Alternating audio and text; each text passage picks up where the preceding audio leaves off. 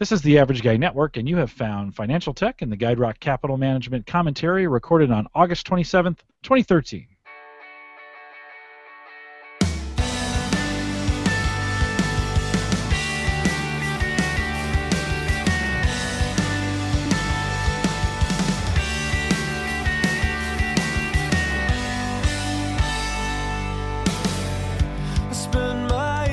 I'm your host, Jim Collison, broadcasting live from the AverageGuy.tv studios here in Bellevue, Nebraska, and we post the show, including the written commentary, each week out at the AverageGuy.tv. Financial Tech brings you the latest market commentary from the award-winning Andrew Hunt, CFP and president of Guide Rock Capital Management, located right here in sunny Omaha, Nebraska. If you'd like to receive a free copy of the written commentary in advance, or if you have questions or comments that we can read on the show and answer, send us an uh, send us an email. Actually, send that email over to Andrew, Andrew underscore Hunt at GuideRockCapital.com. We'd love to hear from you, Andrew. Great day. We missed podcast early in the morning. We tried to get it done, and technical difficulties got you know made it so we couldn't. But we're here tonight. How are you?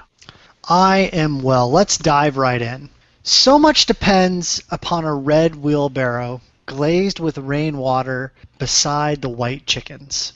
Well, the U.S. Federal Reserve's monetary policy is a lot more complex than the simple tools mentioned in the often memorized William Carlos Williams poem, The Red Wheelbarrow, which I just recited. But an awful lot is depending on it. Countries that have been affected negatively by the changing expectations about quantitative easing, the importance of chickens, wheelbarrows, and other basic tools to a family's economic well being has not been forgotten.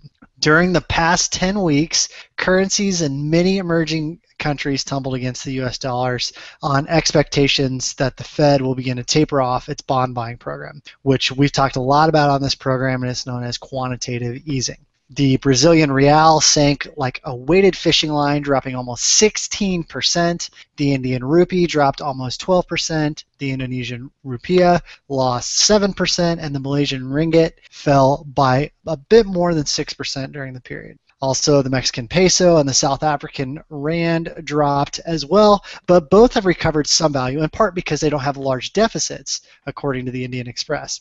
China and South Korea, which are strong exporters, saw their currencies dunk down, but both bobbed back up. According to the New York Times, currency weakness caused several emerging markets to lose significant value recently. India's stock market lost one quarter of its value during the past three months in US dollar terms, but market declines in local currency terms have been much smaller. A recent New York Times article pointed out from the end of 2000 through the end of 2010, the developed market rose a scant 5%. We all, we all remember that, just 5% in the developed market. The emerging markets index more than tripled during that same period. Since then, however, the developed markets have risen nearly 20%, while the emerging ones have fallen by about the same amount. So as we as we mentioned before, mean reversion theory suggests prices and returns adjust towards a mean or average over time. That raises an interesting question. Have recent market shifts been adjustments towards a mean? I'll let you guys marinate on that one for a little bit. Let's switch gears here a little bit. The next big things. In May, the McKinsey Global Institute released its latest thinking on disruptive technologies. That is, technological advances which have the potential to, to disrupt the status quo and transform life, business, and the global economy as we know it. Among the dozen technologies mentioned in the report were a couple that I wanted to share with you guys a little bit about today. The first is mobile internet.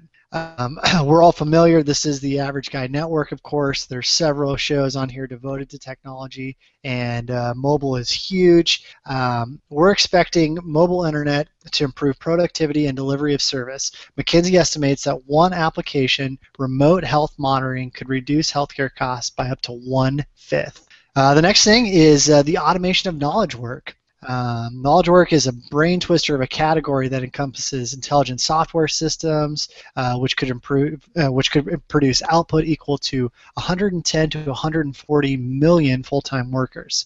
Um, the third piece is the cloud. The cloud delivers service over the internet or a network.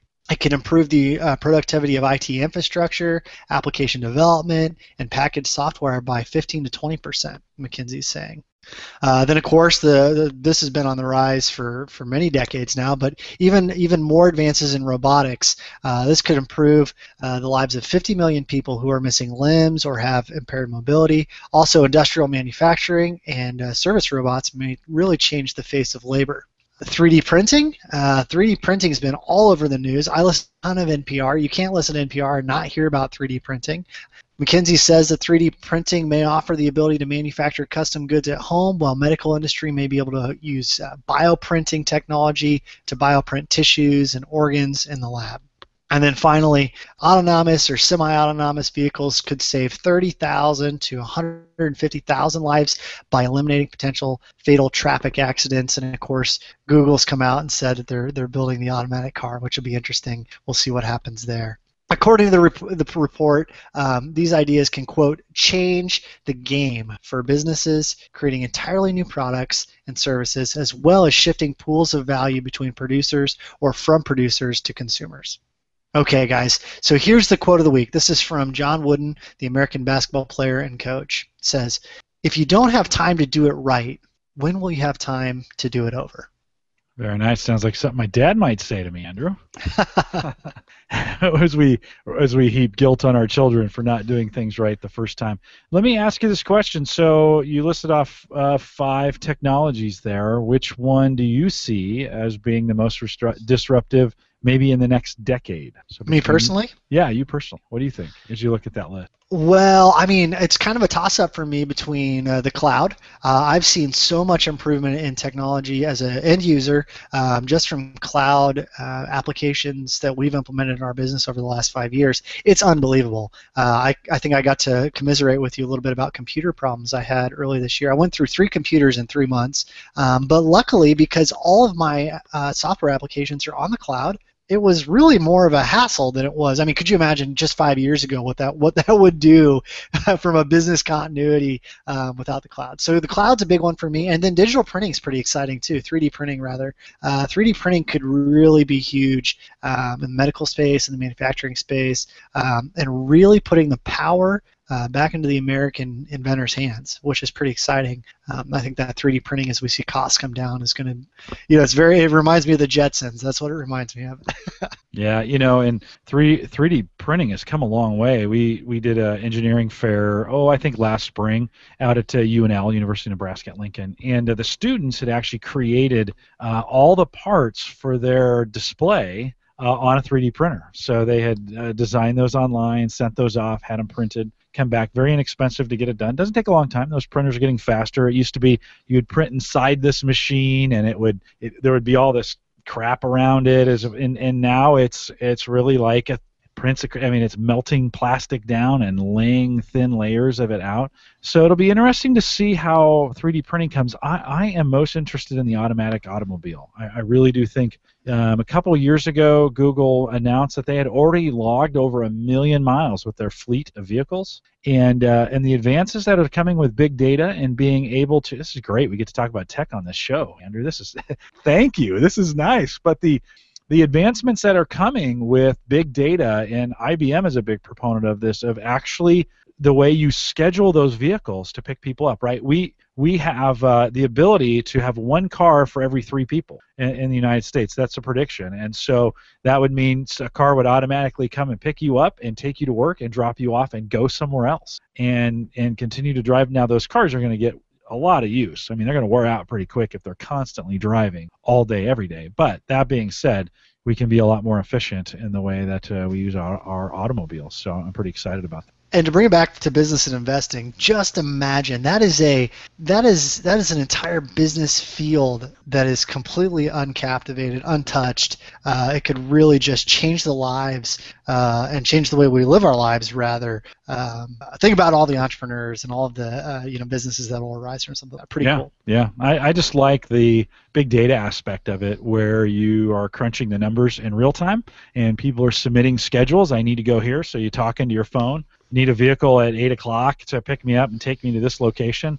that gets auto mapped and routed, and then the, all that stuff works to come pick you up and take you. And you mentioned the safety uh, aspect of it. Think about cars that literally cannot crash into each other because they are aware of everything around them at every moment doing everything. And you know, the, those it's just amazing. So uh, pretty exciting. Good stuff, Andrew. Thanks for bringing in some t- on this tonight. I always get to sit back. Uh, we have a tech show. Andrew mentioned that home tech, and if you're a only a financial tech listener, you can head over to theaverageguy.tv, and we have a show called Home Tech. Long form, we spend a, a little more than an hour each week talking about technology. But if that conversation interests you, head over and pick that up. And if you have questions, you can uh, always send me an email podcast at theaverageguy.tv. Well, if you're new to podcasting and you're looking for an easy way to do it, Stitcher is a great way to do that. Available on any browser as well as both Android or iPhone platforms. It's a great way to listen to the podcast each week at home or on the road. This show and all the past shows are on Stitcher, Stitcher.com for financial tech.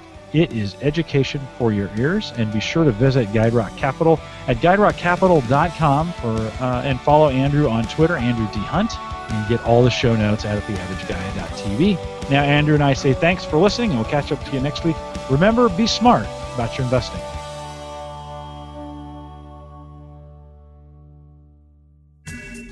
GuideRock Capital Management Inc., or GuideRock, is a registered investment advisor that is registered with the state of Nebraska and located in Omaha, Nebraska.